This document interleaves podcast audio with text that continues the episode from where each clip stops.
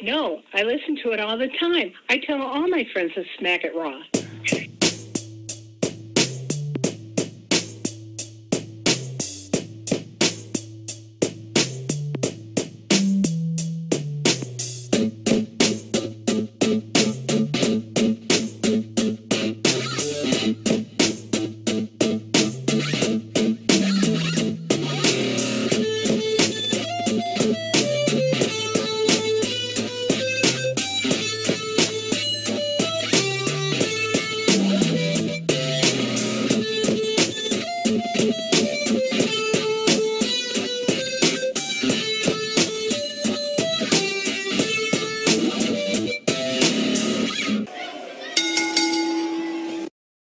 Following podcast contains mature content. The views and opinions expressed by the host are not those of the host. Listener discretion is advised.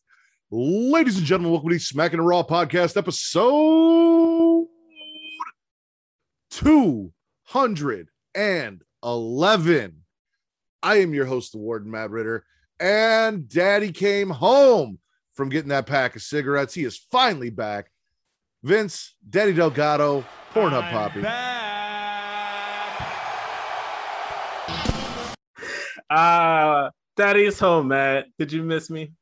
Um, yeah, no. So we we we had an episode where you complained that you know we don't have any one-on-one time. It's not a monogamous relationship, Mm-hmm, and then uh, you spent two weeks proving to me why we can't have one-on-one time in a monogamous relationship because you don't show up, and I need constant love and attention, not Right, just right. whenever you can be here. So, and sometimes I need more than one person to give me love and attention. So, it- it's just Apparently, you're gonna have apparently. Yeah, no, I had. But, uh, I mean, last week's a episode was almost fuck. We had drunk Travis and Mara show up like for a hot minute. we That had a hell of an episode last week. That's all I Oh can my say. Is we had, if you did not check out episode 210, please go do that because it was a hell of an episode. Apparently, there's an Asian me out there that I was not There- aware there- of. There is an Asian Vince. There is an Asian Vince. There's a picture of like regular Vince and Asian Vince at an indie wrestling show, and I'll probably share that like to promote this episode. But it's Okay. out there. It's out there for sure. You know, So apparently uh, Katie Katie is now Katie. Wait, wait, what what what is the new name? What's Katie Kinsey name? Bebe. Katie Kinsey, baby. Yeah. Interesting. So Katie interesting. Kinsey Bebe. Mm. I like it. I like it. It's gonna take some adjustment period, just kind of like just kind of like Malakai Black from Aleister Black, but Well, I'll if get you think it. about it, it makes more sense because it's not Adam Adam Bebe. It's Adam Cole Bebe. true. And I don't even know how the Katie Katie part happened, but So the way that happened was on one of, if not the very first episode of Katie being on Smack Raw, Kyle was doing an introduction for her and he called her Katie and then didn't know what, didn't have anything else planned. So then he said Katie again. So she was Katie Katie at that point, And then Savannah in the chat said Mhm. Katie Katie Bay Bay. And then it just stuck and it became a Smack Raw staple that Yeah. she is Katie Katie Bay Bay. And to symbolize her her fresh start uh, out on her own, her emancipation, if you will, as I kept calling it last week. Um, instead of going with Katie Katie Bebe, she let that be a smacked raw thing, and she rebranded herself Katie Kinsey Bebe. did she not have the trademark for it?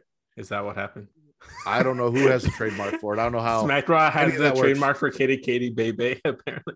they might. They might. I'm surprised they didn't Uh, trademark SES Vince. I wish they had. Then No, I no, that, that was that was pre that was I wish they had because I could have squashed your straight edge slander. Are you going to go back straight edge now that Punk's back? Now that he's officially back, are you going to live the gimmick again?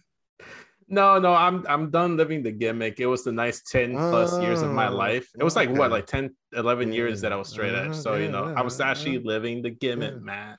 Uh, but actually last week I was this close to popping in, but I was too tired from work that I just crashed. But had I known that Pretty Kyle was going to be on the show, I would have definitely shown up, even if I was like deadbeat, like half asleep, just lying down on my bed. I would have, I would have made it to that show. All right, so let's get into this episode. Um, enough of the niceties, and it's nice to have you back. Welcome back. Um, don't get mad at me if I replace you again when you don't show up. Um, No, it's okay. It's okay. as always, if you haven't seen and you look down, you can see as he leans back taking a sip of his drink. Vince has that Black Lives Matter NWO style t shirt that he got from Young Kings Wrestling over at What a Maneuver. You guys can find the link for that shirt in my pin tweet at Matt Ridder. There's at M A T T R I D D E R. And money for that shirt, tank tops, hoodies, and other products they sell with that logo on it goes into a fund. And that fund is then distributed to people who are affected by police brutality and racial injustice, which is why we promote it every week, which is why we support them because we know the people, we know the money's going where they say it's going. We trust these people to that they are doing the right things with the money. And it is a cause that is near and dear to both of our hearts because black lives do matter as much as all everyone else's life. And it's still not treated that way. There's still been no legislation put in place. Nothing has been done to fix the issue that sparked the Black Lives Matter movement. So, as long as that issue exists, we are going to continue to support that cause, not the organization, the cause. The cause. Yes, exactly. All right, Vince. News and rumors. Uh, did you get to catch NWA Power? Or I'm sorry, NWA Empower at all? Uh, that was last week's Saturday, right? That is correct. I was at my uh, one of my best friend's wedding, so I did not watch the. I was going to say so. Simple answer is no. I did not watch it. simple, yes. Okay. I, no, I did not watch it. Jesus. Did you catch it? No. Okay. but thank you for letting us know where you were. We appreciate. You know, I always got to um, keep tabs with everybody. You know. Awesome Kong retired on that show. Came yeah. out officially retired. Um, Awesome Kong is. I, am sad we're not going to get one more match out of her, some kind of farewell match or something. Obviously, she's worked in Impact. She's worked in, you know, WWE. She has Karma. She was in um, Glow, all over the place. One of the most famous and well-rounded women's wrestlers of all time. Um, so nothing but respect to Awesome Kong uh, as she ends her career. Um, also, NWA Empower was actually pretty good. So it started off a little iffy for me. Mm-hmm. Um, I know one of your favorite wrestlers, Indy Bailey. Um, Kylie Rae.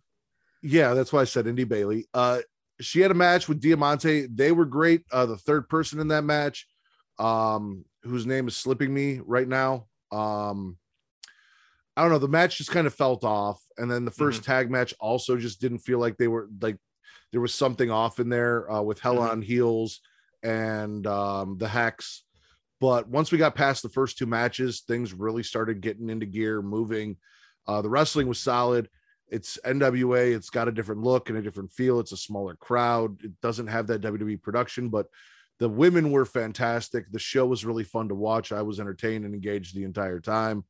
Um, I really enjoyed Leyla Hirsch versus Kamille. That was a very fun match for the NWA Women's title. Um, Chelsea Green won a number one contendership in the Battle Royal at the end of the show to face Kamille for the title. Um, so that's a thing. And then also we crowned NWA Women's Tag Team Champions in the Hex, which is Marti Belle and um, You're the one that watched the show and can't think of. She does names. the pinky thing. Female indie wrestler, got white streak in her hair, does the pinky thing. Oh, um, yeah. See, Sienna was her name in Impact. I can't remember what her name was in WWE, but she was in the in the Mae Young Classic. Uh, but I know who you're talking about, Sienna.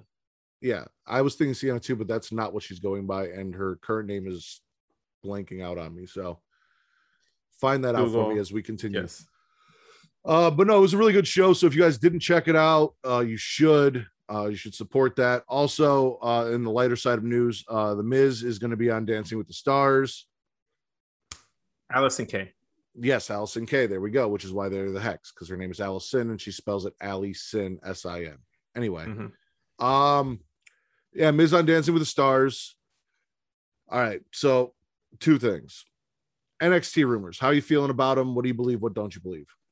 Uh, I do believe that obviously there's going to be a revamp of what NXT is going to be going forward. Clearly, by just the logo on tonight's SmackDown, you saw a little bit more of a teaser on September 14th. Is when they're going to go back to being a live show every Tuesday night. I think they were like shutting down and pre-tape a few weeks in advance because they were reconfiguring and reconstructing the performance center to make it look a little bit more brighter there's some aspects of this new NXT that I'm optimistic about, but there's some stuff that I'm just kind of weary on, and I'm just kind of gonna err on the side of caution, and I'm gonna see what September 14 looks like.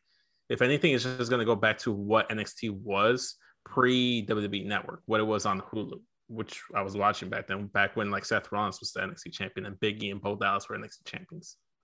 Okay. It could just it, it could just be that, and it might not be a bad thing. So I've heard it's going to be an official third brand that Vince and uh, Bruce Pritchard are going to have a little bit of say. stuff. Uh, yeah, that Vince and Bruce Pritchard are going to have some say, but Triple H, Regal, all them are still going to be allowed to run it. I've heard that Vince and Bruce Pritchard are completely taking over, and Vince and them are getting kicked out. Obviously, that came from Dick Melter, um, who we don't trust or believe. Um, I don't think he has any sources in WWE anymore. That's Like, what everyone's saying is now that Ric Flair went, he has nobody left there. So don't believe anything you hear from uh Wrestling Observer. Um Mhm. I don't know what to believe. I'm curious as to see what's going to happen. I like the Yeah. Wale uh song. Don't know how I feel about the new logo. I'm warming up to the new logo. I will say this. I was not feeling the Capitol Wrestling Center. I thought it was too dark, too dingy. It felt like a very like dirty indie wrestling show, which isn't bad thing, but like NXT, the presentation just kind of I felt like it dipped down once the pand- once they left Full Sail. I felt like the presentation just kind of took a dip and a nosedive. See, Doesn't- I never so I never got that feeling because like Bully Ray used to talk about how you watch NXT and you watch Dynamite on the same night, and because Dynamite was at um Daily's place and it was open and they had you know more of a crowd and everything, it felt more exciting and it felt louder and more vibrant and this and that and that at um Full Sail it just nxt felt less than. And i never got that impression. I never felt that way. And when they went to the capitol wrestling center i never until recent weeks with just how like weird the crowd has been booing baby faces cheering heels just kind of hijacking Yeah. the show and being assholes outside of that this entire time they've been at Capitol wrestling center i've never really felt like it's less than Full Sail or felt a Mhm. difference from Full Sail I felt I didn't feel much of a difference. It's just it was a gradual like dislike of the aesthetic of it. I just would prefer it to be a little bit more like well lit a little bit. And So- two also, two also, this just a pet peeve of mine. The logo was kind of cool, but it just felt like it was too much. And the new intro i- intro song that NXT had, I just wasn't feeling.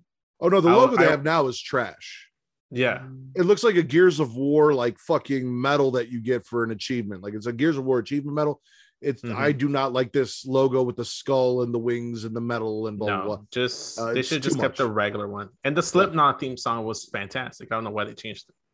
Uh, I'm good either way. Uh, the theme doesn't bother me.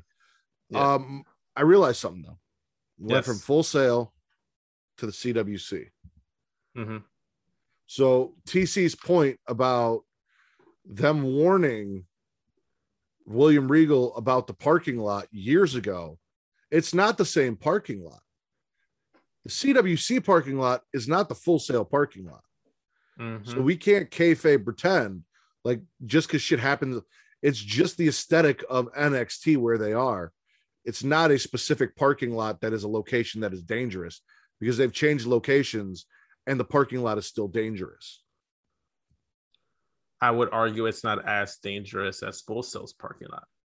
Really? There was a time, it, there was a time his career ended in that parking lot. Remember, Kevin Owens just walked past, just like that's a damn shame. Like there was way more going down in that Full Sail parking lot. Didn't he like get reborn and join a club, a gun club or some shit like that in Japan? Oh no, you're talking about Kenta. Very similar guys, but not the same. Same person. As as same as future Gohan is to actual adult Gohan. Which one would future Gohan be? Future Gohan would be Kenta. So the better one. Okay, Kenta's better than Hideo. Got you. Yeah. Yeah. Good. All right, we're good. Um, and then last but not least, and this is more of just I don't really want it to be a discussion. It's just something that needs to be addressed. Unfortunately, Daffney Unger um former WCW women's wrestler, Impact women's wrestler, is no longer with us. Uh, so our, we send our condolences out to her family. There was a lot of good and a lot of bad uh, over the last couple days Yeah. revolving around this with Twitter.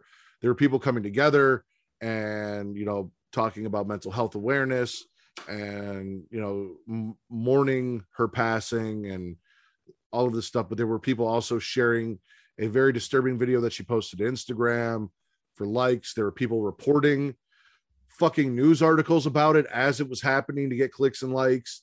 There were, you know, people making claims about suicide and mental health and everything like that after the fact that were negative and shitty. So as much Mhm. good as we had, we had bad. And I just if you're listening to this and you were part of what I consider the bad, the posting her shit to get likes or making a news report to get clicks and follows and likes or you know talking about mental health in a negative way or suicide in a in a light of where it's selfish and not acknowledging that there were mental health issues going on or calling her weak or soft or any of the other dumb shit that was going on uh, i implore you to be a better person i really Yeah. do um and i will tell you to your face if i ever see you and you tell me that you were one of those people that you are a piece of shit uh because you are for doing that stuff. Um we need to be better. We really do. Uh we say that all the time when shit like this goes on and it's it's a sad thing. So at the very least we just want to send her family our condolences because they lost somebody they loved who was struggling um Yeah. and that's all there is to it Yeah, just I mean, all I can really say is obviously we always have this kind of conversation when some when something when some tragedy like this happens. It's it's tell your loved ones you love them and all and all this stuff. It's just like just check up on people. Just and if if just look for help. Uh, like there's like a suicide prevention hotline out there. Like the num the number is like 1-800-273 talk with 8255 you know there's there's there's stuff out there you know look for stuff you know and and as someone that you know has struggled with with mental health and stuff like it does help to seek help and it's helped me so i im- implore everyone to get help and just check on everyone just you never want to see something like this happen Absolutely Never. not. All right, Vince. Uh, Yes. Now that we we did that and we got that out of the way, and I appreciate you sharing that number for all of our listeners in case they don't know. And again, uh, it, uh, you, I'll, I'll read it off again. I'll read it off yeah, again. read it It's, off uh, again. It's uh 1 800 273 8255. So it's seven, uh, it's 273 talk. So Yeah. It's a simple 1 800 number, and I could share it. I'll probably put it on my pin tweet so you can check it out as well. You can also probably Google it and find it, or find Mm-hmm. someone to talk to to help you through this. If you need to, Yes. if you're really struggling, you need to talk to someone, or you, Mhm. you know you need help. Please reach out and get that help. Um, where would you like to start now that you're back? uh, I don't know. I I would say let's. I guess. I guess start with Raw. Get it out of the way. So we kick it off with Damian Priest's open challenge, where he takes shots at how he's a fighting champion and talks shit about Bobby Lashley and the kind of champion Bobby Lashley is. Outcomes, as my co-host has once put to the dismay of everyone that's ever watched wrestling, the greatest mass wrestler of all time, Sheamus. Facts. Facts. by Uh, the way. Drew also comes out, and Lashley comes out, and Randy and his uh, sidekick come out. Um, eventually, after everyone talks and makes their piece and says what they have to say, uh, we get a tag team title match at the end of the night where it's Randy and Riddle versus MVP and Lashley. And we also get a triple threat match Drew versus Priest versus Sheamus for later in the night for the US title. Yeah. It was it was an interesting way to kick off Raw. Then we have Rhea defeating Shayna and the start of a monster push They got really weird later in the night for Nia Jax. First, she comes in, clobbers Rhea Ripley, and smashes Nikki Cross. And a lot of debate on how safe she was in clobbering Rhea Ripley and if that had anything to do with what we see later in the night that we're going to talk about. Uh, Mhm. Viking Raiders defeat Jinder and Veer because for some reason we didn't do Veer and Shanky. Priest defeats Drew and Sheamus to retain his U.S. title. Goldberg has ligament damage and needs knee surgery, and then says something about coming for Bobby's soul and ripping it out and not caring about the title, which is what we wanted from the get go. Is if you're going to bring Goldberg back, just don't have him go for the title. Um, we got more Reggie 24 7 park promos and being chased by Tozawa and R-Truth. Uh, Eva versus Double D. Doudrop slams Eva before the match, and then they say Eva can't compete, and Double D declares herself the winner. Karrion Kross is still dressed in an awful Halloween getup and defeats Humberto Carrillo. Nice to see Humberto back. Charlotte loses to. Nia. you know what? I'm not even surprised. You don't even like Karrion Kross, so we're not even going to bitch about that not being good enough for Hulu. Um, Charlotte loses to Nia in a very strange match. Omos kills Morrison. Woods loses to AJ. And RK Bro defeat the Hurt Business. And then, as it looks like Matt Riddle is going to be murdered, uh, Randy saves him from certain death because that's what a superhero does for his shitty sidekick. Comes in and saves him before he's crushed. Yeah. What are you swallowing for Monday Night Raw? Okay, I think the biggest swallow is the Nia Jax Charlotte Flair match. For me, I like I I I, I so I didn't watch Raw live. I had to watch Hulu, so I was anticipating this match, and I feel like the triple threat match would have been higher, but I feel like they shortened it on Hulu. So I really paid attention to this match, and I got the same enjoyment that I got out of it as when I went back to go watch Shawn Michaels versus Hulk Hogan. Like you know, this is a shit show about to happen, and it was so good because you could see things going down. Like Charlotte's like, "What the fuck," and then Nia's like, "What the fuck," and then they're going left and right. And then at certain points, I feel like that chop block was legit. Like that choke slam to end the match, I thought was legit. Like there was a few spots in there. That were Oh, like, there the backdrop where she just dropped, she almost dropped Charlotte on her neck. There was Mhm. definitely a series of slaps and punches in there, and some Yeah. choking and some hair pulling. Uh, Bully Ray talked about a headlock that Charlotte was just sandbagging Nia, trying to fucking, you know, uh, blow her up. Um, Mhm. No, there was, it was a very interesting match. Uh, there was definitely something more going on there, and the Mhm. fact that Nia won, which means Nia just destroyed in one night the the current and the former two Raw Women's Champions because it was Yeah. Rhea, Nikki, and Charlotte, and she beat all three of them, and those are your last three Raw Women's Champions in one night.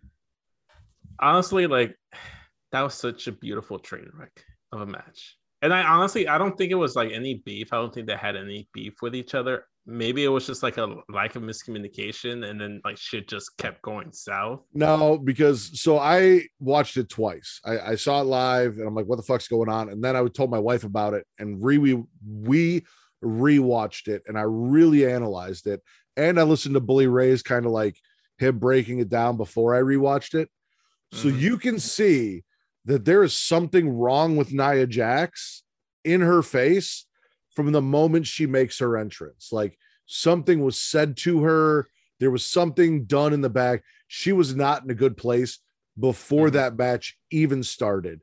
And then Charlotte took all of the time with her entrance, like to the Yeah, oh, point where you you, know saw what? It I did- really piss Nia off.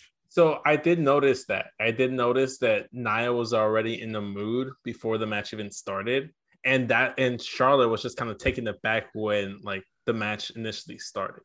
Yeah. So when things started to kick off, you can tell that Charlotte's just like, "What is going on here?" And then she's like, "No, we're playing. You want to play this game? This is what we're gonna play. We're See, gonna play." I feel like game." I feel like there was something that happened in the back between them, whether Charlotte went up to her and said she was unsafe with the way she hit Rhea, they got into an argument or whatever. And then I feel like Charlotte, from her entrance through the beginning of the match, was antagonizing Nia Jax on purpose. Her leaving the ring, not wanting to lock up, taking her time with her entrance, all that. I feel like she was antagonizing Nia. And then I feel like there were a couple times where she tagged Nia for real. Nia was holding on to some animosity and finally just said, fuck it. And then these two just started going at it. But Nia also clobbered Charlotte the same way that she clobbered Rhea on the side of her head up against Mhm. the ropes, which made Rhea's head, you know, bounce off the ropes and kind of fucking whiplash. Dude, it was an interesting match. It, it definitely was pro- like it's Yeah. probably the least safe and most worrisome match of Monday Night Raw, but also the most entertaining match as you're watching it happen. Which says a lot about Raw as a whole. Yeah. If you think about it. Uh, obviously, the second swallow for me is that US triple threat match. Uh, like I mentioned earlier, it felt like it was shortened, but from what I saw, was really fucking good. And I'm seeing a lot of good in Damian Priest. It feels like someone in the back, whether it's Vince McMahon, Bruce Pritchard, or someone, or just the brass back there, are very high on this man. And him rubbing elbows with a guy like a Drew McIntyre and like the greatest mask of all time, it's Sheamus. Just really The, the greatest lets- mask of all time, not even the greatest mask wrestler. Now he's got the greatest mask of all time. It's it, he's he's the goat, man. He's the goat. He's the goat. Him Listen, being him Vince. being in the ring with Sheamus and Drew McIntyre, the former WWE champion, just lets you know how highly. Did we talk? of this Did, man. did we talk about how you you're doing the Dark Knight thing right now? Have, have we talked about that? We talk I don't know about if it was off camera or during the last episode I was on, but yeah, we've talked. in case this. you guys missed it um there's a line in the dark knight which says um either you die a hero or live long enough to see yourself become the villain uh vince and his love for Sheamus is him living long enough to become the villain. Because there's no way in any way shape or form that it Sheamus is the greatest masked wrestler of all time. He is. Also your your heritage should be offended by the fact that you are downplaying Mil Máscaras, Rey Mysterio, some of these great masked Mexican wrestlers, and some of the great Japanese masked wrestlers for a guy who's wearing that just shows you that just shows you Sheamus' greatness and his ability to supersede so many lofty expectations and such a huge weight and burden of following in those mass wrestlers' footsteps to be able to don and mask and not only live up to Dos expectations but supersede them and probably go down as the greatest mass wrestler of all time. Rey Mysterio is up there, but Sheamus is slowly. What about Uno and Dos? What about Uno or those? Wait, who? Wait, who'd you say? Uno and Dos. Uno and dos? Wait, who are we talking about here? Edge and Christian, their luchador characters, Uno and Dos, when they were the luchador tag team. Didn't they call it? Wasn't one Uno and one was Dos? Honestly, I think I missed that part of that of that Attitude era. What? I think I, I like I the only thing I the only reason I know about that is because of uh my career like mode in the WWE SmackDown versus Raw game where like Edge and Christian was like uh a story mode and that's the only reason I know about that. I mean, I'd at least accept that. Yeah. But the fact that like you're putting him above now, you said greatest mask, so that means better mask than Kane, better mask than Mankind, better mask than Vader. Yes. Mask, the actual mask, the clear fucking nose guard that he's wearing.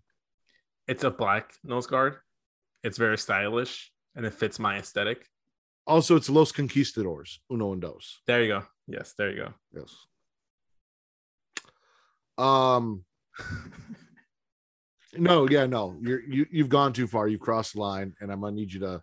I'm gonna need you to rein that back now. No, actually, no. I said I was going to be a Sheamus Stan account if that man won the U.S. title at WrestleMania. Y'all laughed. Y'all got ki- your kicks and, and giggles.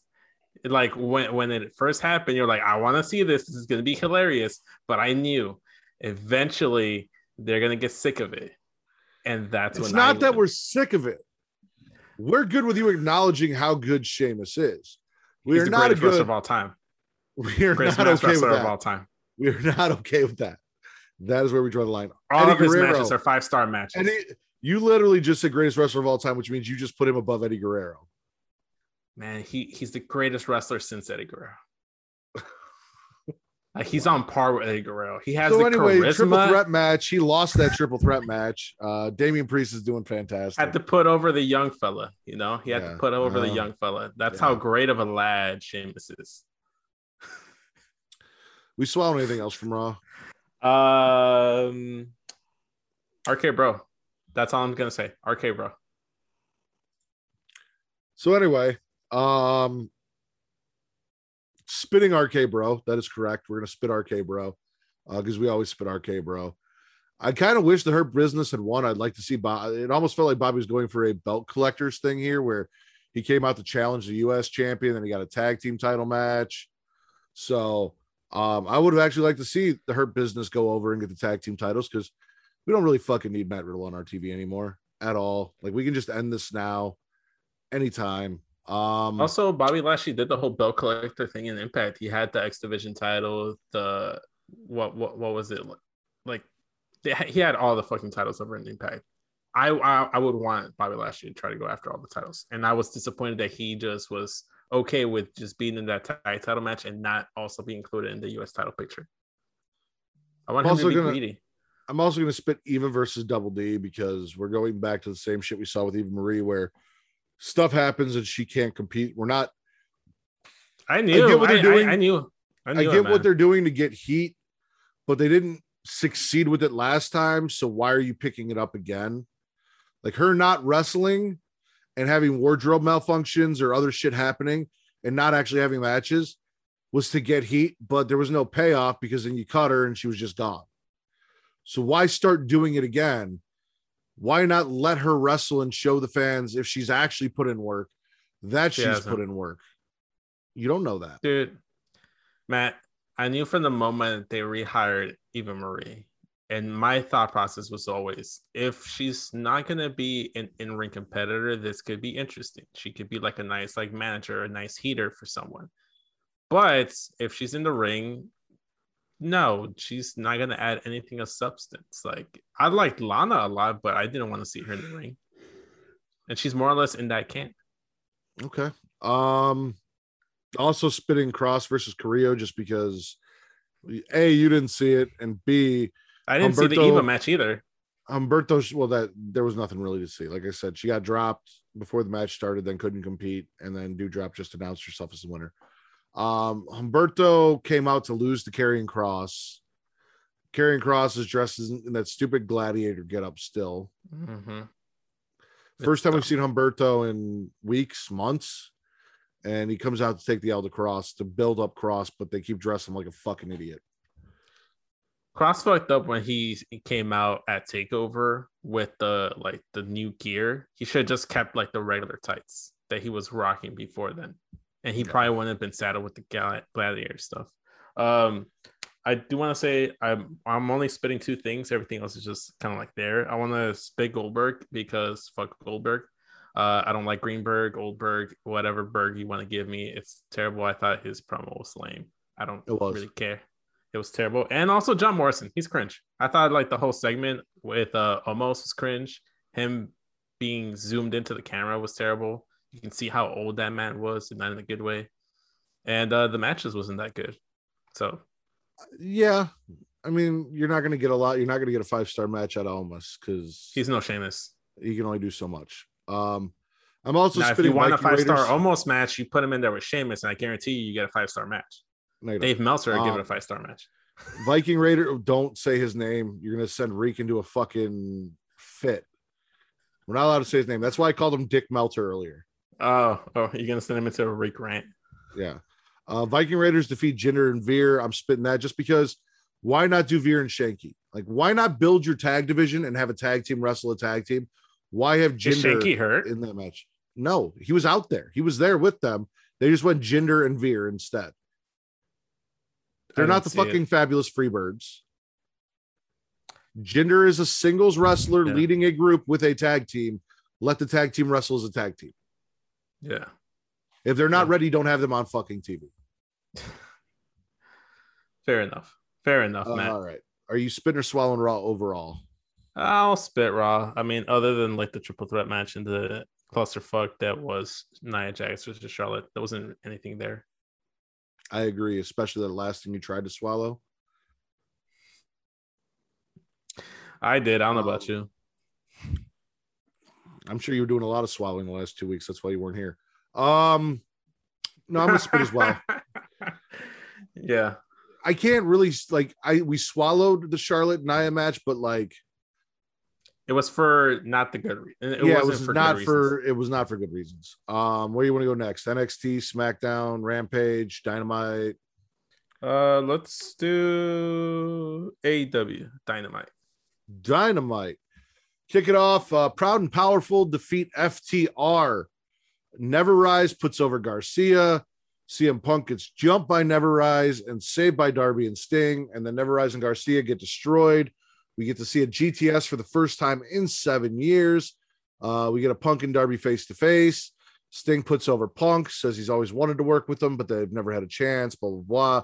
And that he is going to let Darby be a big boy and do it all by himself. He's letting he's letting that little baby grow up and be a real man and handle his own shit. He's not going to be out there for their match at all out. Uh, we got an MJF interview where he intensely talks about ending Jericho's career.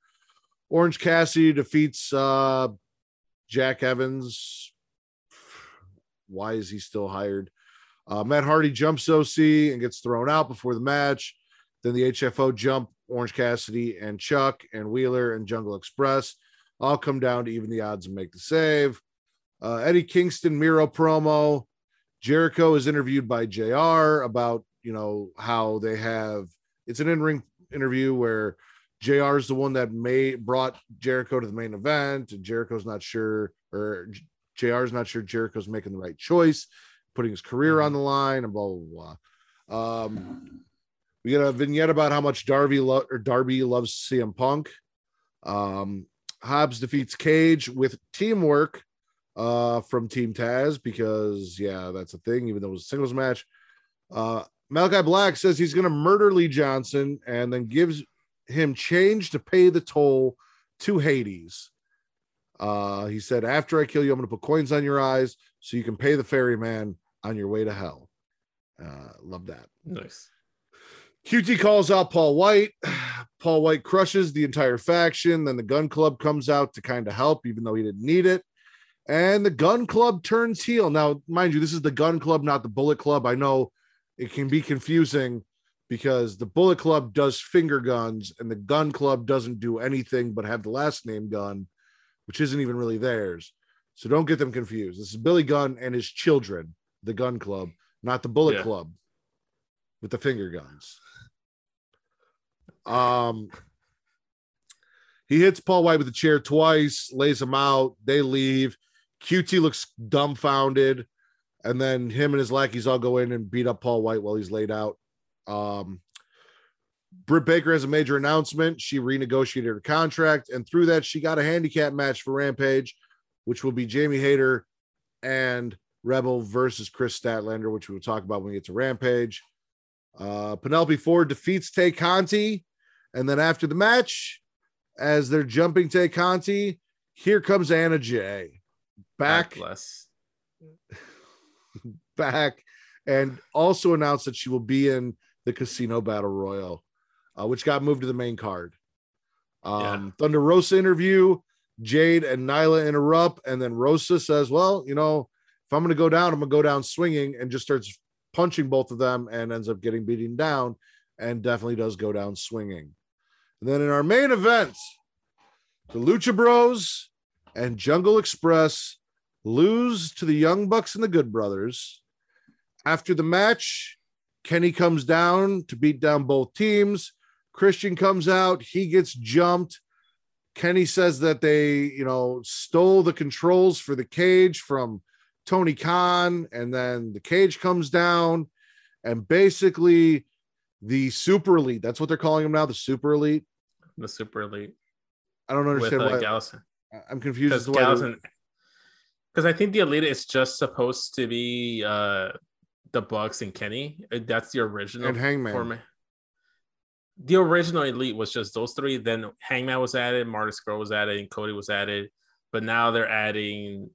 Now they added like Anderson and Gallows, and I think now that makes them super elite because they're on another level. So, where, like, yeah. now, mind you, I don't think this because I didn't pay attention to them prior to AEW, but is this like the original Elite is DBZ, and then this is like Dragon Ball Super, where it's That's a that's a good that's a good comparison. Yes, because the Okay. original elite, yeah, the original elite was just the Bucks and Kenny. okay, okay. Mhm. Um, also, Karl Anderson's a douchebag. Um, Yep. no surprise there. So anyway, Christian and uh Lucha Bros get beat down. We got people coming down trying to climb the cage. Brandon Cutler sprayed him in the face with the fucking ice spray. They can't get in the cage, which is the whole point of the cage matches. So people can't get in. It's not a cage that you're supposed to escape. Blah blah Mhm. blah blah blah. And that is how we go off air with the super elite beating down the baby faces that they will face this Sunday at All Out in Chicago. Um. What are you swallowing? Because you, you said you had something. Uh. Well, I'm swallowing the CM Punk uh interaction with Darby. Everything CM Punk Darby was fucking fantastic. I thought was the highest point of Dynamite for me, uh, outside of like an in ring action.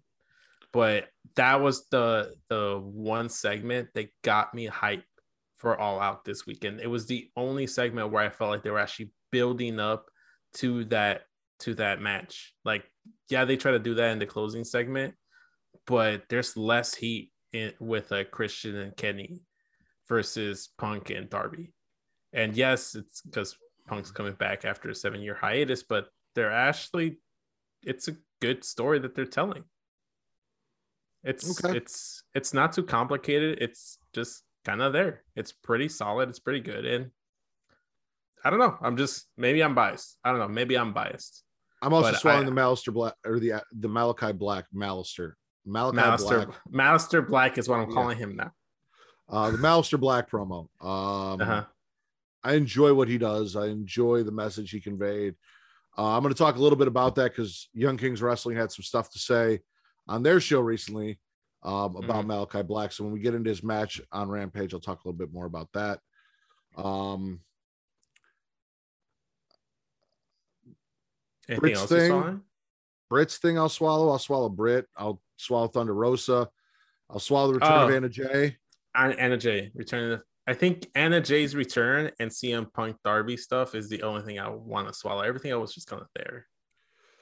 And I, I'll swallow Proud and Powerful versus FTR in the opening match. I have yet to see the match, but I'm pretty Okay. sure once I see the match, it'll be fantastic.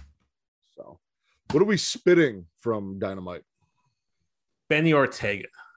That's what I'm. Okay, so explain to me Benny Ortega because you have been campaigning behind the scenes for me to name this episode Benny Ortega, and I don't get the reference. I don't get the re- okay. So it's literally uh Justin, aka Heel Tactics on Twitter. He was just we were just talking about Kenny coming out with the black hair, and he said like, "Yo, like some I just saw some random dude call him Benny Ortega, and I just fucking died." And I actually went ahead and searched that shit up, and this dude has a history of calling Kenny Omega Benny Ortega. And then I don't know, something about him having black hair just made him a little bit more fitting of the Ortega last name. So I've just been on board with Benny Ortega, and that's the new gimmick. So, I don't know if I can name our entire episode off of a name that somebody on Twitter that I'm not even familiar with. Uh, I might be, but I'm as of right now. I'm not. I'm not. It's just some ran. It's just some random. But I gotta. I popped so hard when I saw Benny Ortega that I actually. I don't know if I can name our entire episode after something some guy on Twitter said that I don't, I'm not familiar with this person or what this is about.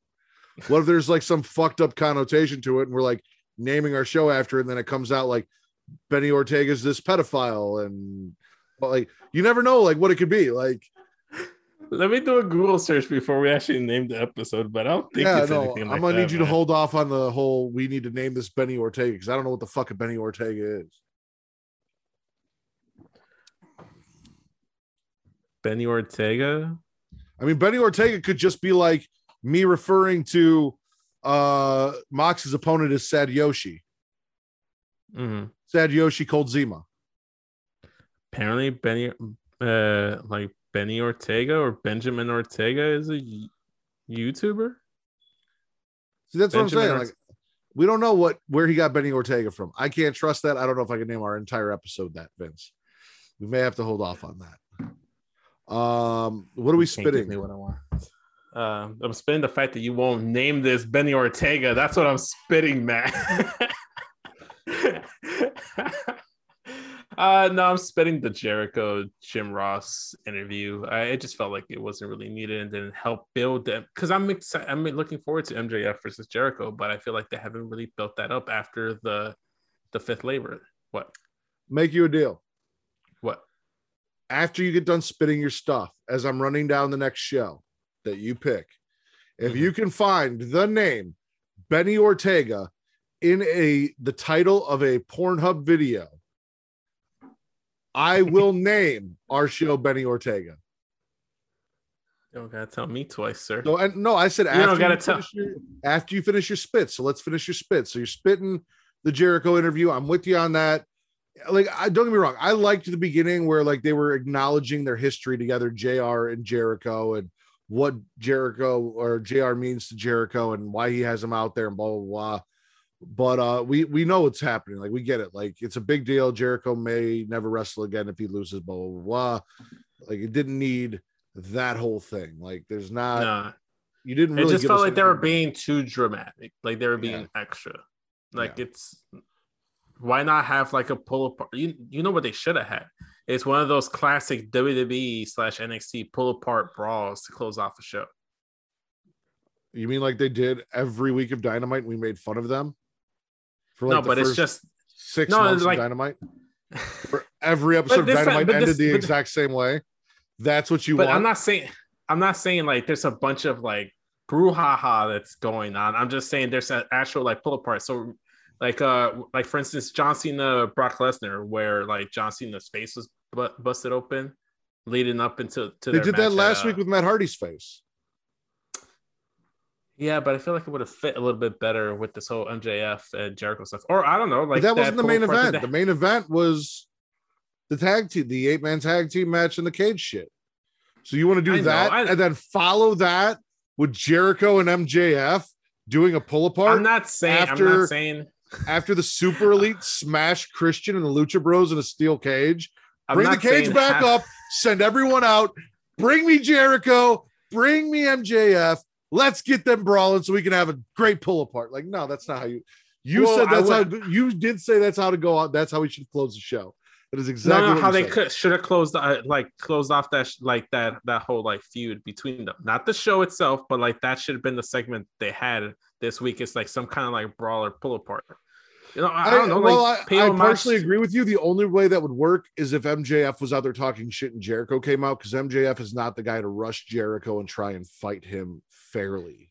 No, it, it I want it to be a thing where Jericho wants to get his hands on MJF and he's just like being a weasel and just like can't like Jericho can't get to him. Something something along those lines. Or you know, play play into like the Samoa Joe Shinsuke Nakamura NXT pull apart where like MJF or Chris Jericho goes and tries to steal the other person's nose. I feel like that would have been a very like great moment to see. So That moving on, I'm spitting uh, Orange Cassidy versus Jack Evans because Jack Evans. Yeah. Uh, there is no tag. TH2 is the Matt Riddle of AEW for me. They Mhm. are my uh, Butcher and Blade, uh, or they are to me what the Butcher and Blade is to Reek. Uh, I see no value in Jack Evans and in Angelico. I hate that they exist and do not want them in AEW anymore. Um, they annoy the fuck out of me just for existing. And I know a lot of people watch Lucha Underground and are gonna be like, "Oh, they're great." Well, uh, they're not. They haven't been in AEW. I don't give a fuck about them. And Angelico looks weird. He's tall and skinny and lanky, and he bothers me. And there's nothing special about Jack Evans. And the name TH2 is fucking stupid. It was, but that one still image of Orange Cassidy uh pinning Jack Evans with his like hands in his Hands in pocket. his pocket? Yeah, that Yeah. was that that that gets a swallow for me. I almost forgot to mention that. Instead of the Pixies, he should just come out to Alanis Morissette, one hand in my pocket, then just do the one hand. I can dig it. Yeah. I can dig it. Actually, I miss the old best friends theme, and I wish they'd bring that back. No, actually, I'm warming up to the Orange Cassidy theme. I know I'm fine with But- Orange Cassidy having his own theme, but Yeah. when Kris Statlander and the best friends come out, if like it's not a like Bum, bum, bum, I want yeah, I want the friends. best friends theme back. I don't want everyone with like coming the out to Martians and the puppies and the holding hands and Yes. the Greenfield. Yes, that, Yes, that's what I want back. that was the best theme song on Dynamite. It really was. And they ruined it. Um. Oh, and I'm spitting Team Taz because Team Taz. Like Hobbs got the win, which is great. I'm happy to see Hobbs get a win, and uh, TC can add that to his running list of uh black wrestlers who were featured and their wins uh, that he ran down in their latest episode, which you guys should go check out and listen to because it was fantastic when he did the black wrestler audit for AEW. But the fact that it's Team Taz, the fact that Brian Cage, you know, had fucking the FTW title hit in his face, so Brian, so Hobbs could get the win, and Hook is out there for some reason, and now apparently Hook has fans, and they're calling him hookers, which like I'm divided on because one, I love the idea of calling someone's fans hookers, but also, why does Hook have fucking fans? Anyway, Can't, can't answer that for you, man. um, we spit anything else from AEW? No, QT. Do we spit QT and all that? Like, I want to I'm swallow the gun club thing, but I Uh-huh. want to spit everything QT. I don't care enough about any of it to spit it or swallow it. That's Okay. why I didn't. I, that's why I failed to mention it. Okay. Are you spitting or swallowing AEW Dynamite as a whole? I guess I'll swallow it, but it's really only because Anna Jay returned and CM Punk uh, versus Darby Allin got me hyped for this Sunday. Okay. That's about it. that. Yeah. I'm gonna swallow as well. Um, I I was cleaning my car um Uh. as the main event was going on, so I was listening to it and kind of side eye watching it. So I know some people felt like it was dragged out and it took too long this and that. I didn't get that impression, but I wasn't like sitting at my TV fully invested watching watching it. Like it was just kind of going on as I was doing other stuff. And I would look up and I'd be like, oh shit. Oh, okay. Like what's going on? Like like I missed the fact that Kenny Omega apparently dyed his hair. Like I didn't even know that happened because I, I was not paying that close of attention. But I, I I only paid attention once Benny Ortega became a thing in the chat. uh, it's not a thing until you find Benny Ortega on Pornhub and can prove to me that Benny Ortega is on Pornhub. So I'm going to need you to send it to me and not just say, "Oh yeah, here it is." Benny Ortega gets a rim job from La Serena 69. Like you can't just do that. I need a link. So unfortunately, I did not see any Benny Ortega. However, I did find a, a new prospect called Sheila Ortega, which is right my cup of tea. So there was some good from this episode. From so this exhi- while searching trip. Benny Ortega, trying to force me to name this episode Benny Ortega, you stumbled on something to masturbate to once this podcast ends. yes. Beautiful. Where are we going next? Uh, SmackDown, Rampage, or NXT? Uh, well, honestly, I just kind of want to finish off like the whole Malakai Black stuff. So let's just go into Rampage because I think that's the only thing of note that happened on Rampage. other Disagree than hard. someone, other than someone offering CM Punk a beer. Disagree hard. Um, Okay. We do kick it off with Malakai Black defeating Lee Johnson. After the match and after Malakai destroys Lee Johnson, uh, Dustin runs out with a steel chair, runs off Malakai Black, and then we get an interview with Mark State or Mark Henry backstage of Dustin, where basically he, he challenges Malakai, says he's going to come for him next week, that he'll see him coming, and he says that your whole thing is being in the dark. I've spent five decades in the dark. There is nothing you can do to me that hasn't been done to me. And that sounds like a challenge for Malakai Black to find a way to hurt Dustin Reynolds in a way he hasn't been before. And I'm super intrigued by the prospect of Malakai finding a new way to torture Dustin, aka Goldust, in a way he hasn't before. So It's like gonna be bondage though. Like he's already been there, done that. so here's the thing and i was i was with you so i want to say this i was with young kings when i was listening to them um but rampage has kind of turned me around on it so they were talking about how they didn't like well i was with them 50 50 so one thing that they didn't like from last week's uh dynamite was arn anderson blocking the black mass um for me arn anderson is the enforcer arn anderson of the fucking four horsemen he was out there and watched cody He's taken a black mass. He watched Cody be destroyed by Malakai Black, and he just watched his son. If anyone is going to know how to counter move like the Black Mass, it is going to be fucking Arn Anderson with all of the experience he has. And Malakai Black still low blowed him and hit it anyway. So it's not like he took a Black Mass and no sold it. He put his arms up and stopped it. That is something you can do. That did not bother me. I was fine with that because it's fucking Arn Anderson. It's not like QT Marshall blocked it. Yeah. Like he's a fucking legend. I, I know he's old, but he's still fucking Arn Anderson. The problem that I did have that they also had was of all people, Lee Johnson came out, Malakai Black ran away. But Malakai Black is a heel. Malakai Black is not Aleister Black. He's not the babyface Aleister Black that we came to love.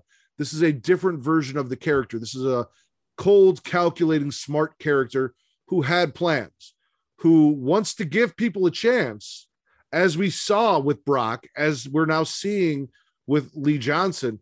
Hey, I'm giving you a chance to back out, say you're sorry. If you don't take it, I'm going to fucking kill you. Here's your chance to repent and get the fuck out of here. Oh, you're not going to take it? Okay, now I'm going to kick your head off.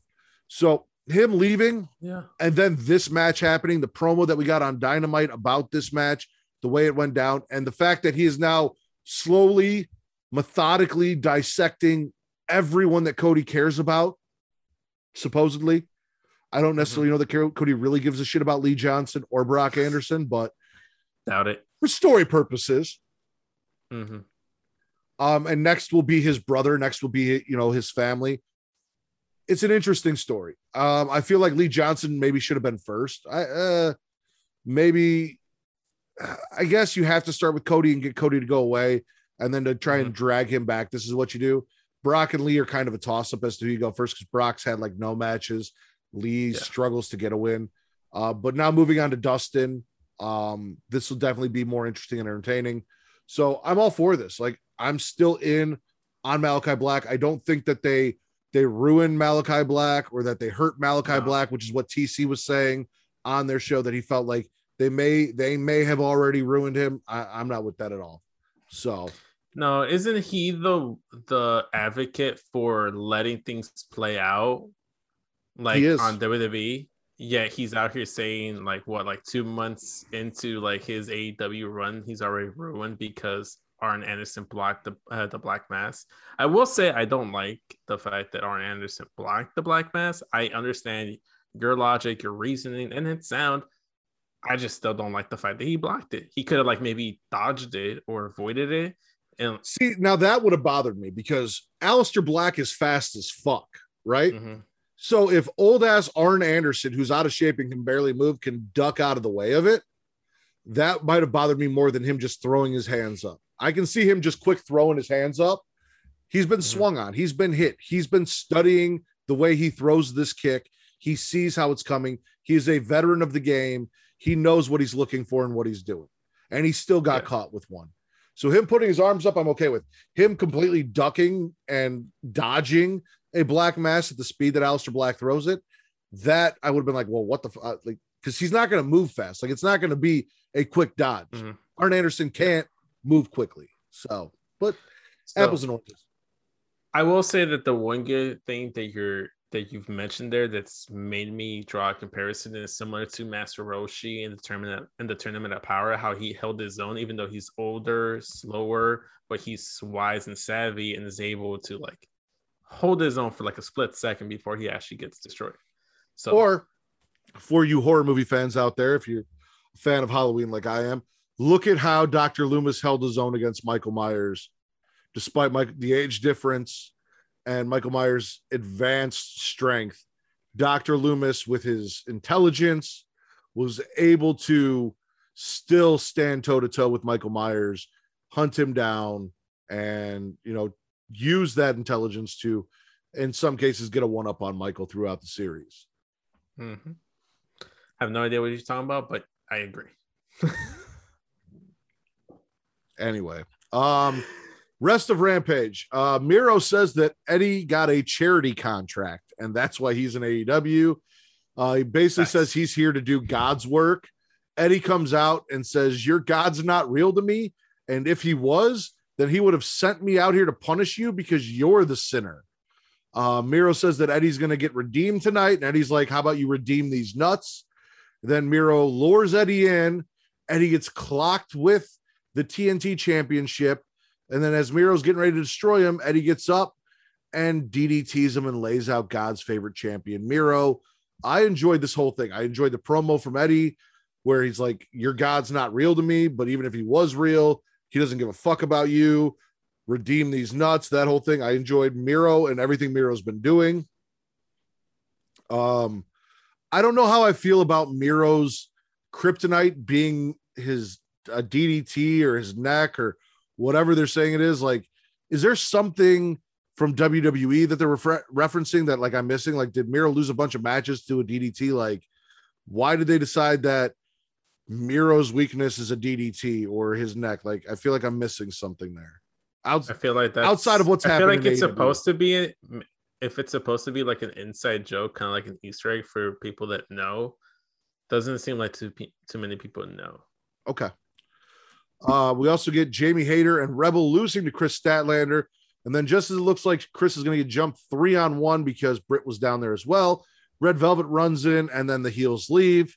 Uh, we got a interview backstage with Mark Henry. It's 2.0 on one side, Darby and Sting on the other, as they hype up the main event match where Darby defeats Danny Garcia. After the match, 2.0 jump Darby. Sting takes out Danny Garcia, and CM Punk waits and waits and waits. And then finally says, All right, that's enough. Goes down there, runs off 2.0, distracts them. Darby goes in the ring, dives through the ropes, wipes them out, and then we get a little face to face. Darby and CM Punk to go off the air to hype their match for All Out in Chicago. Did I mention it was in Chicago? Have we talked about All Out being in Chicago? Because it's in Chicago. I, I, don't think we have. You think the two Chicago guys mentioned that? Welcome to Chicago. Even though I'm an Elgin, not the point. Um, I'm like WWE. Nobody knows. So. Yeah what I'm swallowing almost all like I, am not necessarily going to swallow the the handicap match. It was a fine match. I enjoy Kris Statlander. It was mostly Kris versus Jamie. It was kind of short, but mm-hmm. I'm not going to spit it either. Like there was nothing where I was like, oh, this was terrible. But uh Darby Danny Garcia, even though I'm not big on Darby because of you know everything that we've talked about, uh was fine yeah. match.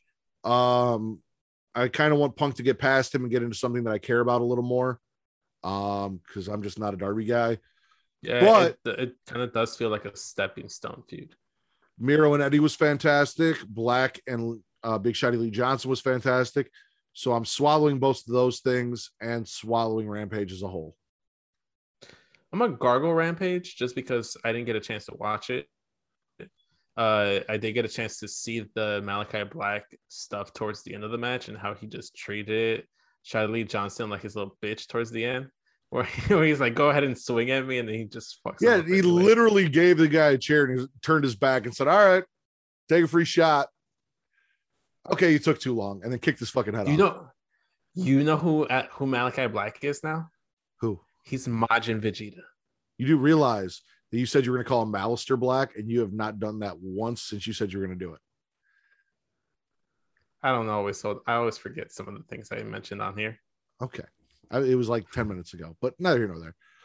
Majin Vegeta. I like that comparison, especially since you were, you know, shitting on Vegeta on Facebook and me. And I was not shitting on Vegeta. I thought it was a funny meme that his only dub was him. I said biggest dub, and then you corrected me and said only dub, and then me and Travis had to school you on all of the dubs Vegeta has got. At that point, that, that was just me trolling you because I know uh-huh, you yeah. like Vegeta, mm-hmm. but I just thought it was a hilarious meme. Vegeta over Goku all day, every day, baby. I, I, will say I don't like the fact that Goku finessed his win in Fukkatsu no F. So I that, that that was supposed to be Vegeta's win, and then Goku yeah. just kind of came in there and finessed it. Yeah. Uh SmackDown or NXT? Let's go NXT and finish strong with SmackDown. Okay, uh, we kick it off. Mandy Rose's first match back in NXT. She loses to Sarray via countout. Uh, then Gigi and Jacy guide Mandy out. She's covering her face with a towel. So there was a drop kick spot where Sarray face washed Mandy. Mandy goes outside. She's holding her face. They go get a towel. They cover her face. Um, kind of a weird, weird ending. Uh, I Ciampa, heard that she legit got hurt yeah, with that spot so we'll talk about that because uh, I'm not sure and I have not heard anything. So I'm going to ask you to tell me about that when we get back to it. Uh, Ciampa is NXT. Uh, he's not cool with the post match attack on Thatcher. Thatcher's on the shelf. He's going to have his match later with Ridge Holland. Uh, Hipster Kyle defeats Duke Hudson. We got a Dragunov promo where he says he's still alive and long live the czar. I don't know how I feel about Dragunov calling himself the czar. Like, I feel like that's a heel thing, but maybe it's just because throughout my entire life I've taught that Russia. Means. Well, it's a czar is a leader in Russia. Like, it's kind of like the king of Russia. But I feel mm-hmm. like it's just like this American bias you have where like you're taught American history and Russians are bad and czars are bad. So, like, anyway, uh, Kay Lee Ray interview uh, basically says she's here to be a top star. Carmelo doesn't know who he's going to challenge. Uh, Santos shows up and basically says, stay away from the cruiserweight title. It's his. Imperium defeat Maverick and generic Paul. Um, Maverick and generic Paul. Yeah. Not Logan Paul, not Jake Paul, generic Paul. Um, Gargano loses to LA Knight, Indi and Dexter ringside. Dexter accidentally distracts Johnny, costing him the win. I feel like that was on Johnny, not on Dexter. Uh, MSK want to give Burch and Lorcan a rematch for the titles that they never lost, and Regal agrees despite their actions. Raquel defeats Jessi Kamea, or Giant Gonzalez defeats Jessi Kamea. Ember responds to Kay Lee Ray's comments saying, Step up. You think you're that bad? Step up. You want to be top star? Step up. Uh, Samoa Joe interview. Uh, Roderick Strong defeats Jiro. Kayden and Kacy interview with Io and Zoe, uh, where they basically say that they're a real tag team and Io and Zoe aren't. We play up the issues between Io and Zoe more. Mm-hmm. Grimes then drops, so he gets interrupted by GYV, who are giving him shit about the replica belt, and he drops it on their foot. Um, and then our main event, Ciampa defeats Ridge Holland. I think it's jumped by the rest of Pete Dunne's group, and MSK run off Dunne and friends and save Ciampa. Okay. Um, this is a weird episode of NXT. If I, I want to just start off by saying it felt like a transitional episode. This was not my favorite episode of NXT at all. Because if I did notice a trend though. Like if you see almost all the matches are like OG NXT guys versus newer NXT guys or up in or like younger talent.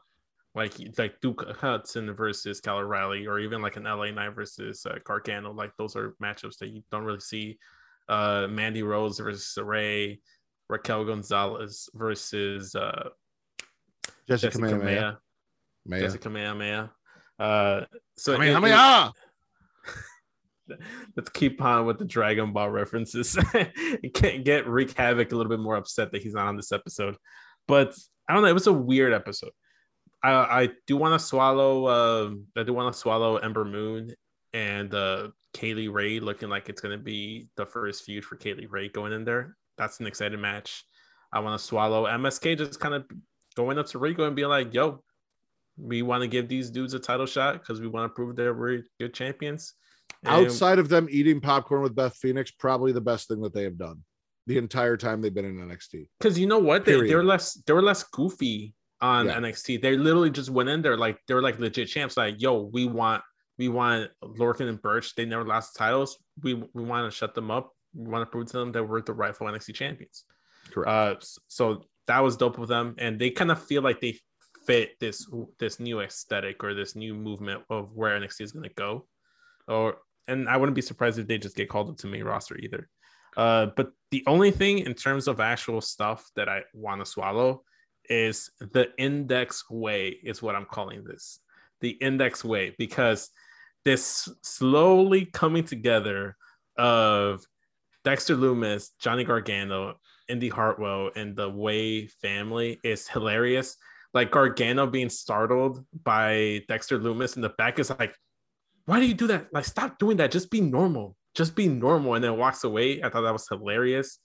Dexter Loomis catching Johnny Gargano during his match, uh, blocking LA Knight from attacking Johnny Gargano, and even reaching out to do like the whole way hand gesture. I thought was great. This is the only interesting storyline, and it feels like the only storyline left in NXT that Triple H has his fingerprints on?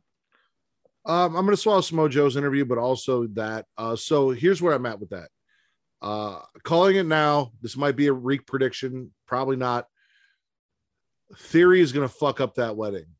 Theory left, sad and dejected. We have not seen him. They barely even talked about him or really alluded to him outside of like Dexter's drawings and shit like that. I Mhm. feel like by the time of the wedding, Dexter is going to at least kind of win over Johnny and Candice, and then Theory is going to come in and fuck everything up and cause issues. Isn't the wedding on the rebranding uh, episode uh, on Probably. September 14th? Probably, if I'm not yeah. mistaken. So, did did you did you see Indi Hartwell uh, tag uh, just like tweet at Austin Theory with like a picture of like the wedding invitation, just kind of like with a question mark, like No, I did not.